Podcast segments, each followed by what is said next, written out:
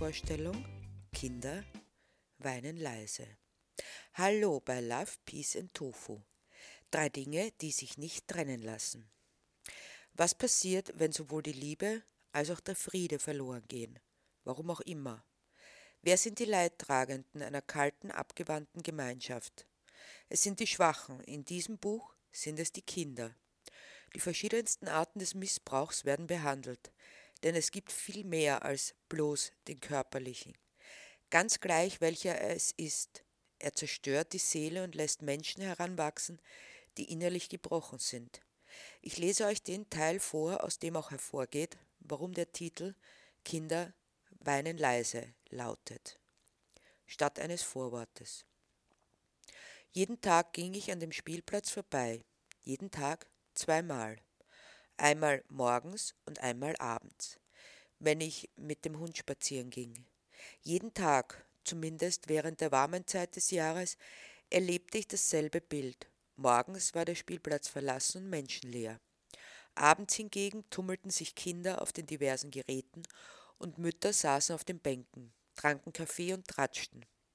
Alles wirkte nach einer großen, glücklichen Familie. Ab und an schrie ein Kind und es weinte. Natürlich, das kam vor, und beunruhigte mich nicht weiters. Nicht einmal, dass ich automatisch aufhorchte, wenn ein Kind Mama rief, diesen universellen Titel, den ich auch mit Stolz trage. Gleichsam ein Reflex. Folgend sah ich in die Richtung, aus der die Stimme kam. Dann erst die Überlegung, dass dieser Ruf nicht mir galt, nicht mehr gelten konnte, denn so universell dieser Titel auch war, so einzigartig und persönlich war er gleichzeitig. Erst der Reflex und dann erst die Überlegung. Meine Kinder waren nicht da. Ich blieb stehen und sah den Kindern beim Spielen zu. Nachdem ich bereits seit Monaten einfach immer nur vorbeigegangen war, blieb ich erstmals bewusst stehen und sah den Kindern beim Spielen zu. Die Mütter interessierten mich nicht weiters, außer wenn sie mit ihren Kindern in Interaktion traten. Irgendein Kind schreit und sofort läuft die Mutter los, nimmt es in den Arm, tröstet, bläst auf Wunden und manchmal geht es einfach nur darum, dass sie da ist. Früher dachte ich, das Kind will die Mutter ärgern, will sehen, wie weit es gehen kann, wie oft es schreien kann, bis der Mutter die Geduld reißt. Doch dann versuchte ich vom Kind her zu denken. Es sitzt da in der Sandkiste oder auf der Rutsche und es bekommt Angst keine bestimmte, zielgerichtete, sondern diese plötzliche Urangst, verlassen zu werden. Die Mutter kommt gelaufen und nimmt das Kind in den Arm. Sofort ist alles vergessen, alles in Ordnung.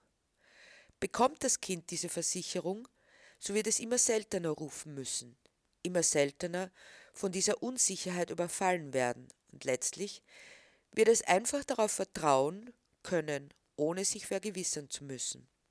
Es wird die Mutter nur mehr dann in Anspruch nehmen, wenn es wirklich notwendig ist. Und dann gibt es Kinder, die hören auch auf zu schreien, weil niemand auf ihren Schrei reagiert, hören auf, sich bemerkbar zu machen, weil niemand ihnen Beachtung schenkt. Kinder, die wissen, dass man ihnen zuhört, weinen laut und vernehmlich. Es macht Sinn, denn es kommt jemand, der sie tröstet, Kinder, die die Erfahrung machen mussten, dass niemand reagiert, weinen leise oder hören ganz damit auf. Es macht keinen Sinn, und jedes Mal, wenn sie sich bemerkbar machen und es niemand hört, ist es ein Stich ins Herz. Leise zu sein bedeutet für diese Kinder, sich zu schützen vor der eigenen Enttäuschung. So gab es auch auf diesem Spielplatz Kinder, deren Mütter immer sofort aufsprangen, manche, die sich länger Zeit ließen, aber ich sah keine einzige, die gar nicht reagierte. Ich freute mich schon, dass ich mich geirrt hatte, dass es solche Mütter gar nicht gab, bis ich herausfand, dass dies einen ganz anderen Grund hatte, der so naheliegend und aufdringlich war und dennoch meinem Denken so fremd, dass er mir erst gar nicht in den Sinn kam. Wieder einmal war ich beim Spielplatz stehen geblieben und beobachtete das Treiben. Plötzlich setzte ein starker Wind ein. Die Sonne versteckte sich hinter einer Wolke, und von einer auf die andere Minute wurde es spürbar kälter. In Windeseile verließen die Kinder mit ihren Müttern den Spielplatz, wobei die Mütter wohl mit heißer Schokolade oder ähnlichen Schleckereien lockten, da die Kinder sich nicht so leicht vom Wetter beirren ließen. Allerdings durften die auch spielen und mussten nicht beim Herumsitzen und Tratschen frieren. Doch die Versprechungen zeigten Wirkung, und innerhalb weniger Minuten war der Spielplatz wie leer gefegt. Ich wollte auch schon weitergehen, als ich ein kleines Mädchen entdeckte, das nun ganz alleine in der Sandkiste saß und unbeirrt weiterbaute. Dieses Mädchen mit den langen blonden Haaren war völlig konzentriert auf das, was es tat. Doch da war keine Mutter mehr. Setz dich dahin und warte. Hier, ich dreh dir den Fernseher auf. Sei ein braves Mädchen. Ich muss arbeiten, aber ich komme bald wieder. Hörte ich die Stimme meiner Mutter in meinem Kopf und ich ließ mich hinsetzen, da auf die Bank. Ja, ich wollte ein braves Mädchen sein und warten, wollte warten, bis sie wiederkam. Meine Mutter hatte so viel um die Ohren, musste so hart arbeiten, da wollte ich ihr keinen Kummer bereiten. Ich wollte sitzen bleiben und warten. Nur noch eine kleine Weile, dann kommt sie, versuchte ich mich aufzumuntern. Ach, jetzt ist sie eingeschlafen. Dabei habe ich sie doch gebeten zu warten. Nur eine kleine Weile. Was? So spät schon? Aber trotzdem, sie hätte warten können, schläft einfach so ein, hörte ich die Stimme meiner Mutter im Halbschlaf. Ich war kein braves Mädchen. Dabei hätte ich doch so gerne eines sein wollen. Ich war eingeschlafen, hatte nicht gewartet, einfach so eingeschlafen. Das Mädchen mit den langen blonden Haaren ließ sich vom Wetter nicht beirren, sondern baute weiter in der Sandkiste, als würde sie die Welt um sich gar nicht wahrnehmen. Aber warum sollte man sich auf eine Welt wahrnehmend einlassen, die einen selber nicht wahrnahm, die einen alleine ließ? Sie hatte sich offenbar eingerichtet in ihrem Alleinesein, eingerichtet im Unabänderlichen. Kinder können etwas, was wir Erwachsene oft nicht fertigbringen. Sie finden sich ab. Immer und immer wieder wird sie es versucht haben, und immer und immer wieder wurde sie zurückgestoßen. Irgendwann resignierte sie.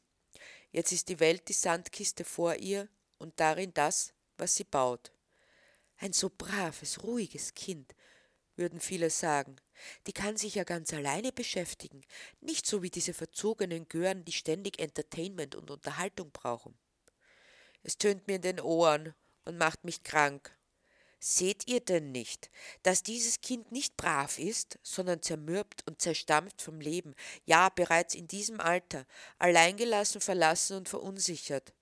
Und vielleicht wird sie genau aus diesem Grund, aus dem, was ihr Bravsein nennt und nur eine Ruhe ist, die es gibt, weil den Ruf niemand hört, vielleicht wird sie genau aus diesem Grund irgendwann ihre Mutter mit der Schere erstechen oder sich selbst mit einer Giftnadel, langsam, aber unausweichlich.